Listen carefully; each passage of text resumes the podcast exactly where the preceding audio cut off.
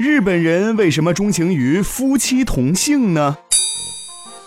在日本，大多数的夫妻都是同姓的，不过他们原来的姓可能并不相同，而是在结婚后统一的。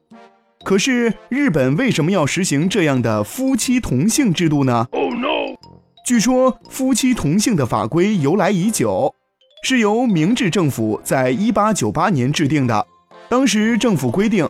女人嫁入丈夫家后，必须改随丈夫的姓，以保证家庭的稳定。也就是说，女人在嫁作人妇之后，就必须牺牲自己本来的姓氏，随丈夫的姓。在第二次世界大战之后，随着女性社会地位的提高，日本政府开始反思这一法规。可是讨论来讨论去，始终也没有结果。当然。多年的争论也不是一点作用都没有。如今的日本户籍法已经不再强制妻随夫姓，夫妻二人可以选择妻随夫姓或夫随妻姓，但是仍然要保持夫妻同姓。